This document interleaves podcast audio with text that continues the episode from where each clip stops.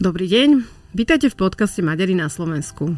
Moje meno je Gabika Zubriková a dnes e, pozvanie do relácie prijala Liliana Boleman, literárna vedkynia, zakladateľka občianského združenia Fénix. E, Liliana vydáva knihy, vydáva publikácie, pomáha s tvorbou vyučovacieho kurikula pre maďarské školy a celou svojou energiou sa usiluje o rovnoprávnosť.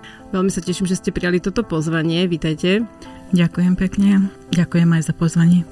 Na úvod vás poprosím, Liliana, aby ste sa predstavili aj mne trocha, aj našim poslucháčom, aby ste nám povedali viac o sebe, že kto ste, aj z toho profesionálneho hľadiska a možno aj keď by ste boli taká dobrá, troška aj tak osobnejšie. Ďakujem, tak neviem čím začať, lebo keď som nastupovala do posledných mojich zamestnaní, tak som mala pocit, že už musím skrátiť svoj životopis, lebo tam bolo strašne veľa rôznych vecí a to asi z toho dôvodu, že stále ma zaujímajú rozličné veci. Či ide o literatúru alebo o štúdium ďalších vecí. Teraz napríklad ma zamestnáva myšlienka, že by som chcela ešte vyštudovať psychológiu, čo je asi by to bolo už dosť e, teda taký tvrdý oriešok. Jednak, že už mám svoj vek, ale to zasa si myslím, že v každom veku človek môže mať ešte ďalšie nové ciele. Ak by som išla nejak od, od svojich e, najmladších rokov, tak najprv som sa chcela stať módnou navrhárkou vo svojich 16 rokoch. To ma strašne bavilo vtedy ale v tom období som nemala, nemala prehľad o tom, že kam by som sa mohla prihlásiť a ako to vlastne funguje. A zároveň som sa chcela stať e, kritičkou, filmovou kritičkou, to mi tiež ako nenašla som k tomu cestu, ale to, čo ma bavilo už od asi 7 rokov, to bolo čítanie. K tomu mi vždy napadne taký príbeh, že prvé dva roky, keď som začala chodiť do školy, do prvej, druhej triedy som bývala u svojich starých rodičov, bo my sme bývali v takej malej dedinke s rodičmi, kde nebola škola.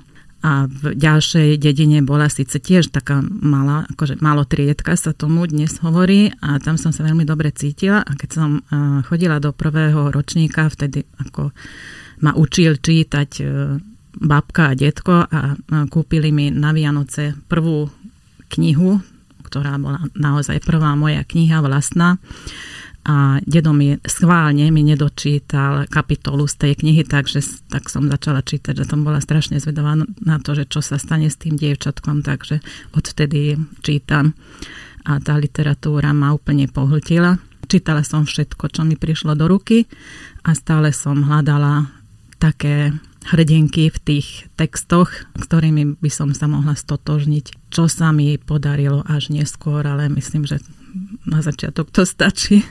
Poprosím vás, pokračujte, je to veľmi zaujímavé, určite, určite, poďte ďalej, no. No a k tej literatúre vlastne som sa dostávala takto, že ma to bavilo aj na, na škole na všetkých stupňoch. Potom som sa aj prihlásila na štúdium literatúry. Pôvodne som chcela študovať maďarčinu a nemčinu, mm-hmm. keďže aj jazyky ma bavili, na, teda aj na gymnáziu som mala nemčinu. Ruštinu sme mali povinne, takže aj ruštinu som mala rada.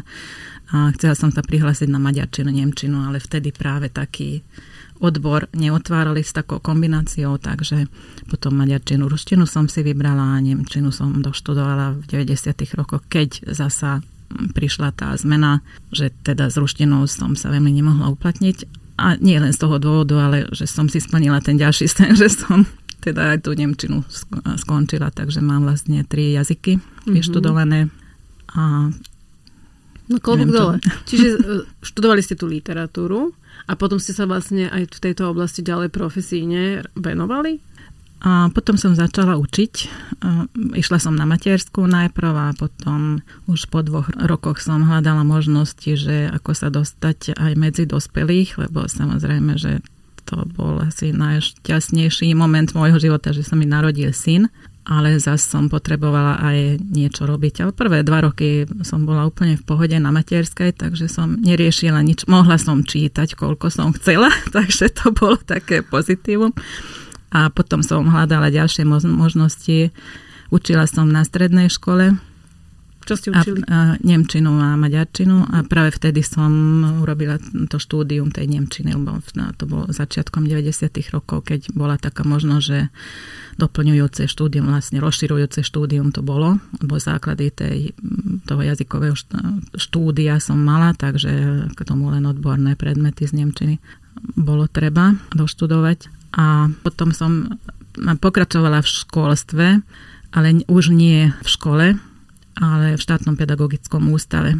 Pred materskou ešte som robila v Bratislave v Slovenskom pedagogickom nakladateľstve chvíľu a po materskej som išla do štátneho pedagogického ústavu, čo je taký zaujímavý bod, že teraz som zasa tam. Takže práve mi s tým pripomenul minule, že no teraz sa vraciam k začiatkom, lebo som prešla rôznymi zamestnaniami, ale nakoniec som zasa sa dostala na to isté, kde som vlastne začala.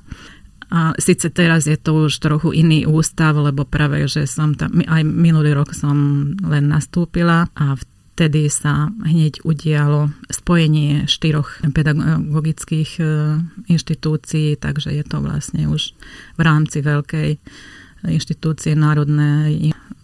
Skrátka je NIVA. NIVAMu. Národný inštitút vzdelávania, vzdelávania a, a mládeže. mládeže. Áno, áno.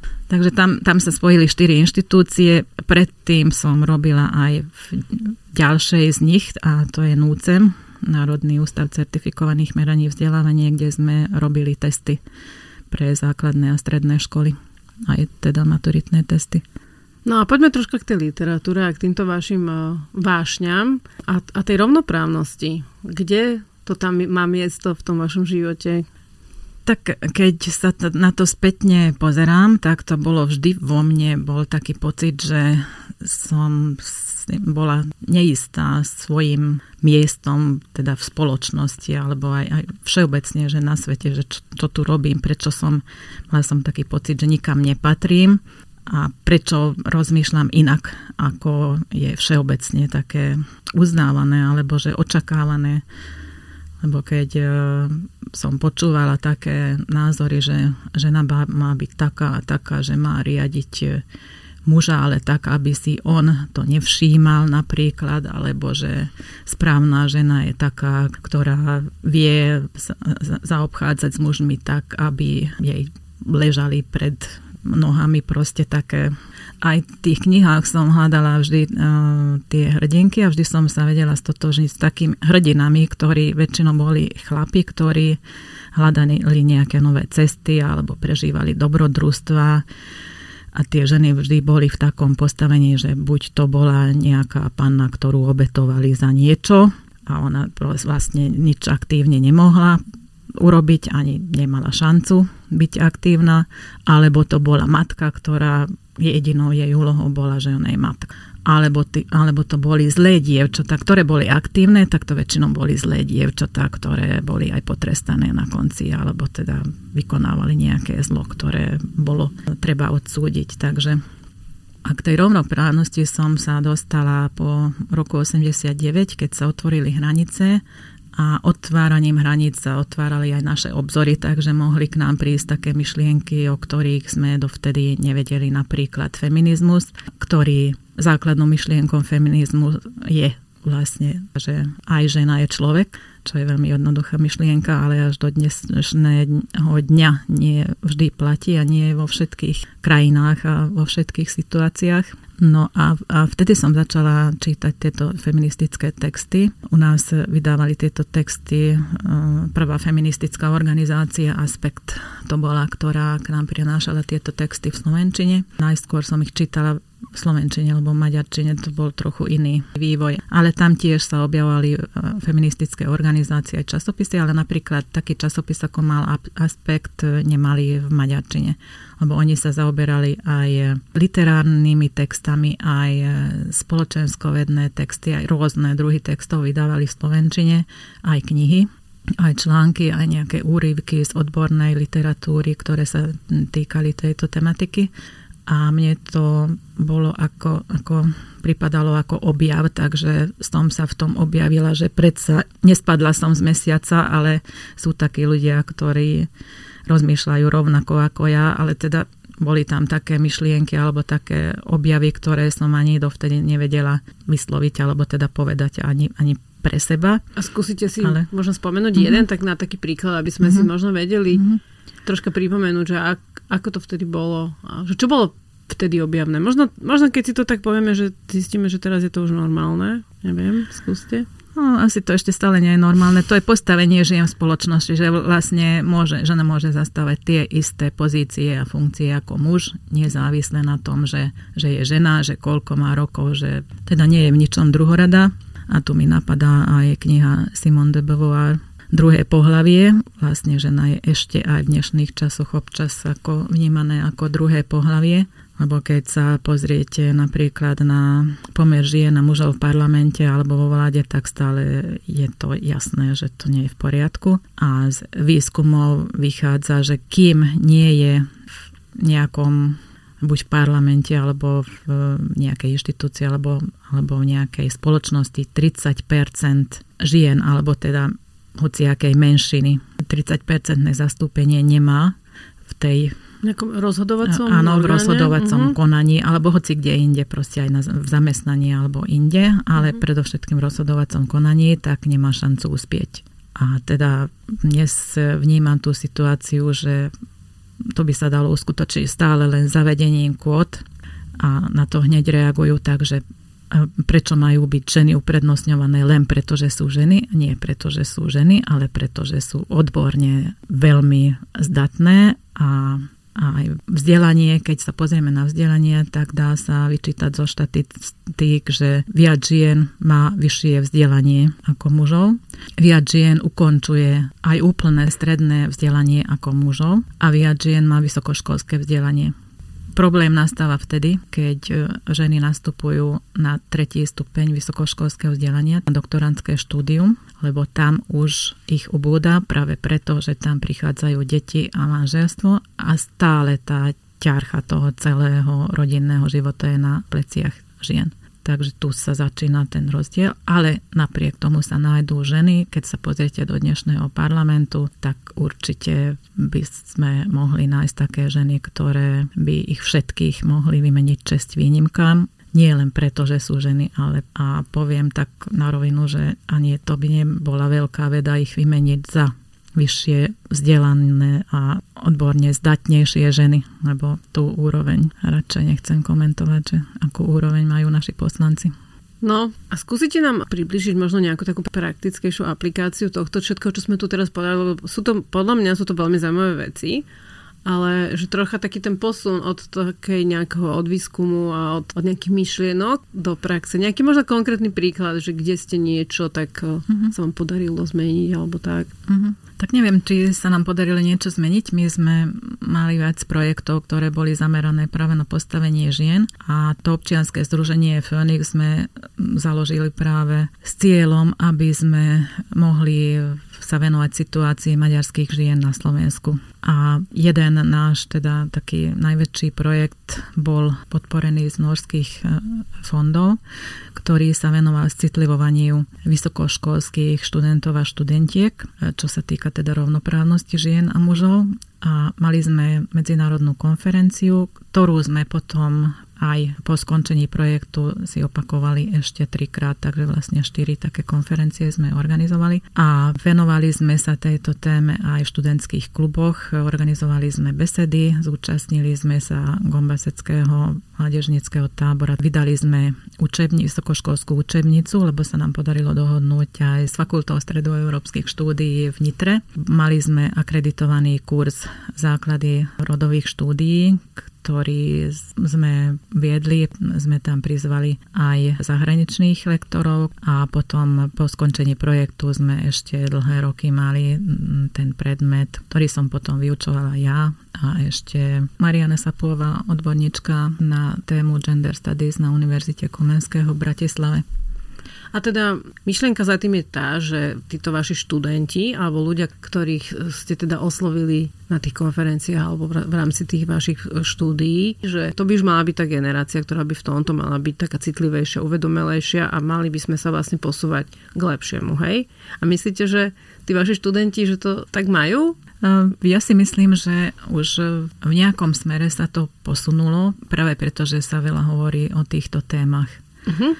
A tomu sme, dúfam, že aj my prispeli. nejakým dielom, ale teší ma záujem tých študentov a študentiek, ktoré sa hlásili na tento predmet, lebo naozaj už niektoré z nich mali aj prehľad o týchto témach, takže mali aj svoj názor, ktorý sa nebáli vysloviť. A to boli tiež také veľmi dobré diskusie a si myslím, že sme prispeli aj tým, že boli tam aj študenti a študentky, ktoré mali problém, ako sa priznať tomu, že oni sa cítia byť iní ako ostatní, takže, takže tam sa objavila aj tá transrodovosť a oni tiež už mali teda informácie, lebo dneš, v dnešných časoch už si myslím, že sa veľmi jednoducho dá dostať k rôznym informáciám a keď sa človek zaujíma, tak si myslím, že sa dostane aj k tým správnym informáciám a vie, že kam sa môže obrátiť, ak potrebuje pomoc. Za mňa ja si trúfnem povedať, že aj tak z takého laického pohľadu vidíme, že tá následovná generácia, že dnešní mladí už sú v týchto témach predsa edukovanejší a rozhľadenejší alebo modernejší, ako mm. my sme boli naša generácia. Tak vyvíja sa to dobrým smerom. Určite áno, ja si tiež myslím, že vidím na tých mladých, na tej najmladšej generácii, že oni už aj k tomu rodinnému životu pristupujú inak inak, takže oni to neberú tak, ako že pomáha manželke, ale oni majú tie roly rozdelené tak, ako im vyhovuje, takže to je, to je jedno, či jeden alebo druhý pracuje alebo nepracuje, alebo proste rozdelia tie úlohy tak, aby to bolo vyrovnané a nerozmýšľajú nad tým, či to je ženská práca alebo mužská práca. Samozrejme sú aj takí, ktorí vyrastali v takom prostredí, že stále to u nich prežíva a vyžadujú od tej ženy, aby po pôrode zostala doma a nevykonávala ďalšie činnosti také, lebo to poznám aj také páry. A to sa vždy čudujem, že čo si ten muž myslel, keď tá mladá žena bola aktívna, pracovala, mala svoje vlastné projekty, ktoré rada robila a, a teda dosiahla aj nejaké profesijné úspechy. A prečo si myslel, že keď porodí dieťa, tak zostane potom len matkou a manželkou, že prečo si myslí, že jej to bude stačiť, keď už raz rozbehla, rozbehla svoju kariéru. A tie ženy samozrejme sa snažia z toho dostať, ale keď nemajú podporu e, svojich partnerov, tak je to veľmi ťažké. Okolia a spoločnosti, tak je to ťažké. Áno. Napadá mi tiež, že ako nás táto téma toho rovnoprávneho postavenia žien spája naprieč e, Slovakmi a Maďarmi, že to je úplne spoločná téma. Poďme ešte troška sa pozrieť na to, na to Maďarstvo, lebo to je taká téma tohto podcastu, že vy ste to teda aj tak trocha načetli, ale aké to je byť Maďarom na Slovensku? No to je veľmi dobrá otázka. Ja som z detstva mala, možno ešte stále mám takú traumu, že vždy mi zdôrazňovali rodičia, že keď som Maďarka, tak musím vedieť dvakrát toľko a musím dosiahnuť dvakrát toľko, aby si ma vážili, aby teda aby som mohla byť úspešná. A to mi tak zostalo. A okrem toho mi zostalo aj to, že tá Slovenčina, lebo mám maďarské školy, chodila som do maďarského gymnázia aj základnej školy a študovala som maďarčinu, takže aj tam to bolo väčšinou v takom prostredí maďarskom, ale samozrejme tá ruština a nemčina to boli potom iné skupiny. A vždy som mala z toho taký pocit, že stále sa musím zdokonalovať tej slovenčine, lebo to možno, že príliš som taká citlivá na, na toto, ako aj na mužsko-ženské témy, aj na, na túto národnostnú tému, že prečo musím ja dokonale vedieť po slovensky, lebo inak neúspiem, inak ma nebudú uznávať a keď zistia, že mám maďarský prízvuk, tak to bude zlé, čo, čo proste nie je taký mm, najlepší prístup k tomu, aby, aby som niečo dosiahla, ale, alebo aby som mohla kľudne žiť. Ale na druhej strane si myslím, že lebo ešte sa k tomu vrátim, že veľa sa diskutuje už neviem, asi 30 rokov od toho 89. roku o tom, že ako sa vyučuje Slovenčina na maďarských školách. Uh-huh. A to sa stále vracia, že nevedia deti po slovensky. A čo rozumieme? Ja sa vždy opýtam, čo rozumiete pod tým, že nevedia deti po slovensky, lebo nevedieť znamená, že neviem povedať nič alebo nerozumiem tomu. Ale to nie je pravda, lebo oni sa učia celý svoj život v tej škole. Možno, e, skoro rovnaký počet hodín majú z tej slovenčiny ako z maďarčiny. Takže niečo musia vedieť, keď aj sa bojí ozvať, aj tak musí rozumieť nejakým slovám. A keď sa dostane do takého prostredia, tak sa aj tak musí naučiť. Takže to nemám rada, keď hovoria o tom, že nesprávne učia tú slovenčinu, lebo učiteľia a učiteľky sa snažia majú k tomu aj učebnice a majú k tomu aj rôzne učebnice cudzích jazykov, z ktorých tiež môžu čerpať, lebo tých je strašne veľa aj metód, aj teda aj, aj hier, alebo proste rôznych metód. A problém vidím v tom, že tú motiváciu by bolo treba posilniť aj tých učiteľov a učiteľiek, aj teda žiakov a žiačok, aby, aby sa chceli naučiť. A potom sa hovorí o tom, že vedia lepšie po anglicky, ale ako po slovensky, čo podľa mňa tiež nie je úplne pravda, alebo možno vedia po anglicky to, čo sa naučili z tých videohier alebo z internetu, ale to neznamená tiež, že čo vedia alebo ako vedia. A to je vaša téma, ktorej sa teraz venujete aj v rámci vašej uh, áno, práce? Áno, to je tiež uh-huh. téma, ktorá sa ako dennodenne vyskytuje, lebo tam máme aj kolegyne, ktoré sa venujú práve vyučovaniu e, slovenského jazyka a ten predmet sa volá ako slovenský jazyk a slovenská literatúra v školách s vyučovacím jazykom maďarským, takže... A, idú, a plánujú sa v to, tejto oblasti nejaké zmeny, či ani nie? Áno, áno, už sú, už sú napísané e, štátne vzdelávacie programy nové, ktoré už boli aj na verejnom pripomienkovaní, e, takže určite aj tam sú zmeny, ktoré sa týkajú aj spôsobu, aj metód mm-hmm. vyučovania. Síce už od roku 2008 aj podľa teraz už starého a stále ešte platného e, štátneho vzdelávacieho programu boli uvedené tieto fakty, takže metódami vyučovania cudzieho jazyka sa mali, mala učiť táto slovenčina, ale teraz táto reforma je iná v tom, uh-huh. že oveľa väčší ohľad sa berie na tých samotných učiteľov a na metodické usmerňovanie a teda informáciu učiteľov, teda aby sa oni rýchlejšie dostali k tomu, že ako vlastne zmeniť to ich vyučovanie, ak to ešte samozrejme nerobí, alebo je ich veľa, ktoré už Uh-huh. A teda aj smerom k tej motivácii, čo ste spomínali. Áno, áno, áno. Uh-huh. Dobre, poďme si tak nakresliť o, taký pekný svet, že keby ste mali nám povedať, že o čom snívate, že čo by bolo také pre vás, že v rámci možno, neviem, našej spoločnosti alebo mm-hmm. toho, ako tu žijeme, alebo čokoľvek, že čo je to, mm-hmm. o čom snívate?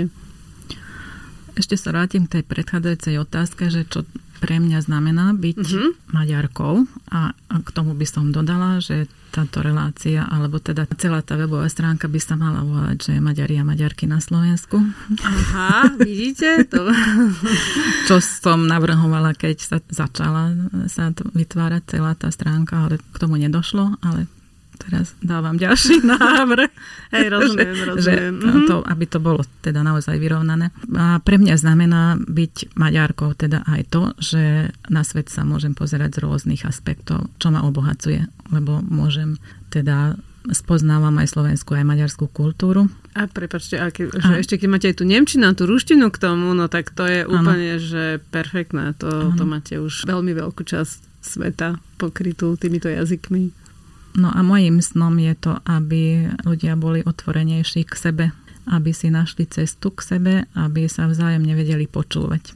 A to je jedno, že v akej tematike alebo o čom, ale aby si vypočuli toho druhého a snažili sa ho pochopiť a potom s ním debatovať, lebo to sa vo väčšine prípadov dnes nedeje a to, to potom neprináša dobré výsledky, či je v politike alebo hoci kde aj v bežnom živote. Mm-hmm.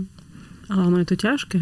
Určite áno ale práve k tomu by to malo smerovať. Myslím, že aj tá školská reforma má to v sebe, že keď sa začne Samozrejme to potrebuje veľa rokov a veľa času, aby sa zmenilo myslenie ľudí, aby sa aj to vyučovanie zmenilo takým štýlom, že by sa sústredili skôr na riešenie problémov a na metódy riešenia problémov na kritické myslenie a na viac aspektov myslenia a keď sa to podarí, tak si myslím, že budeme mať úspešnejších žiakov a žiačky aj v napríklad v medzinárodných meraniach, ako je PISA. Lebo tam preto máme také nie veľmi dobré výsledky, lebo práve z tých testovaní nám to vychádza, že to kritické myslenie, to je čo neučíme v školách. Uh-huh. Učíme fakty väčšinou uh-huh. a dáta. Uh-huh ale to, že ako sa vysporiadať s myšlienkami, s problémami, ako riešiť problémy, ako bádať, ako skúmať veci, to sa neučíme a to by sa malo teraz zmeniť.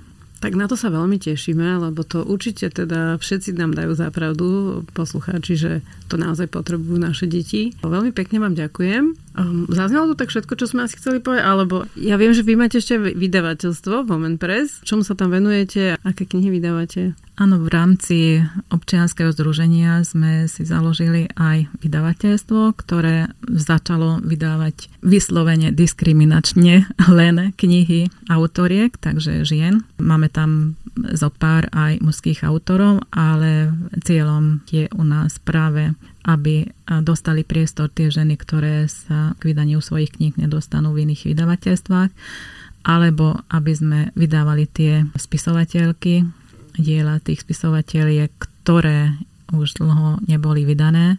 A to celé vydávanie kníh vychádzalo vlastne z toho, že som sa začala venovať literatúre žien v rámci bývalého Československa, literatúre maďarských spisovateľiek, ktoré začali tvoriť, alebo teda pokračovali v tvorbe po vzniku Československa, keďže tu zostala teda v novom štáte sa ocitla časť obyva- maďarského obyvateľstva aj teda spisovateľiek a oni sú proste zaradení ako menšinová literatúra, menšinové spisovateľky a spisovatelia.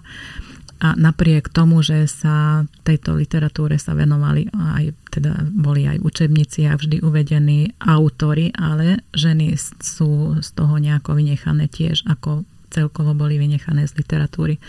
Takže preto som sa rozhodla, že treba ich znova objaviť a postupne vydávať ich diela a takisto vydávať aj súčasné autorky, ktoré píšu kvalitnú literatúru u nás e, na Slovensku, ale píšu po maďarsky. A prekladáme aj slovenské autorky súčasné do maďarčiny a ich knihy sme predstavili v Lani na knižnom veľtrhu Budapešti kde čestným hosťom bolo Slovensko a z tej príležitosti sa tam predstavilo okolo 30 kníh a z toho my sme mali 10 kníh prekladov slovenských autoriek, ktoré sme vydali v posledných eh, dvoch rokoch. Super, a... to je zaujímavé. A teda tieto knihy sa dajú normálne kúpiť v knihkupectve? Áno, áno.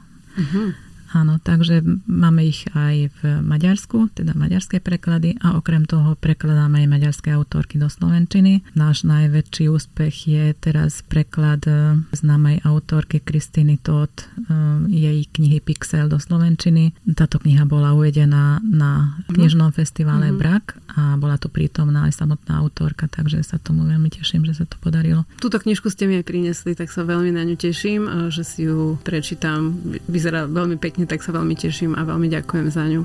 Dobre, tak um, veľmi pekne vám ďakujem za rozhovor Liliana a veľmi držím palce vo vašej práci. Ďakujem pekne. Vám, milí poslucháči, ďakujem za pozornosť a teším sa na vás v ďalších dieloch relácie Maďari a Maďarky na Slovensku. Túto reláciu, ako aj mnohé ďalšie užitočné informácie nájdete na web stránke s príznačným názvom maďari.sk.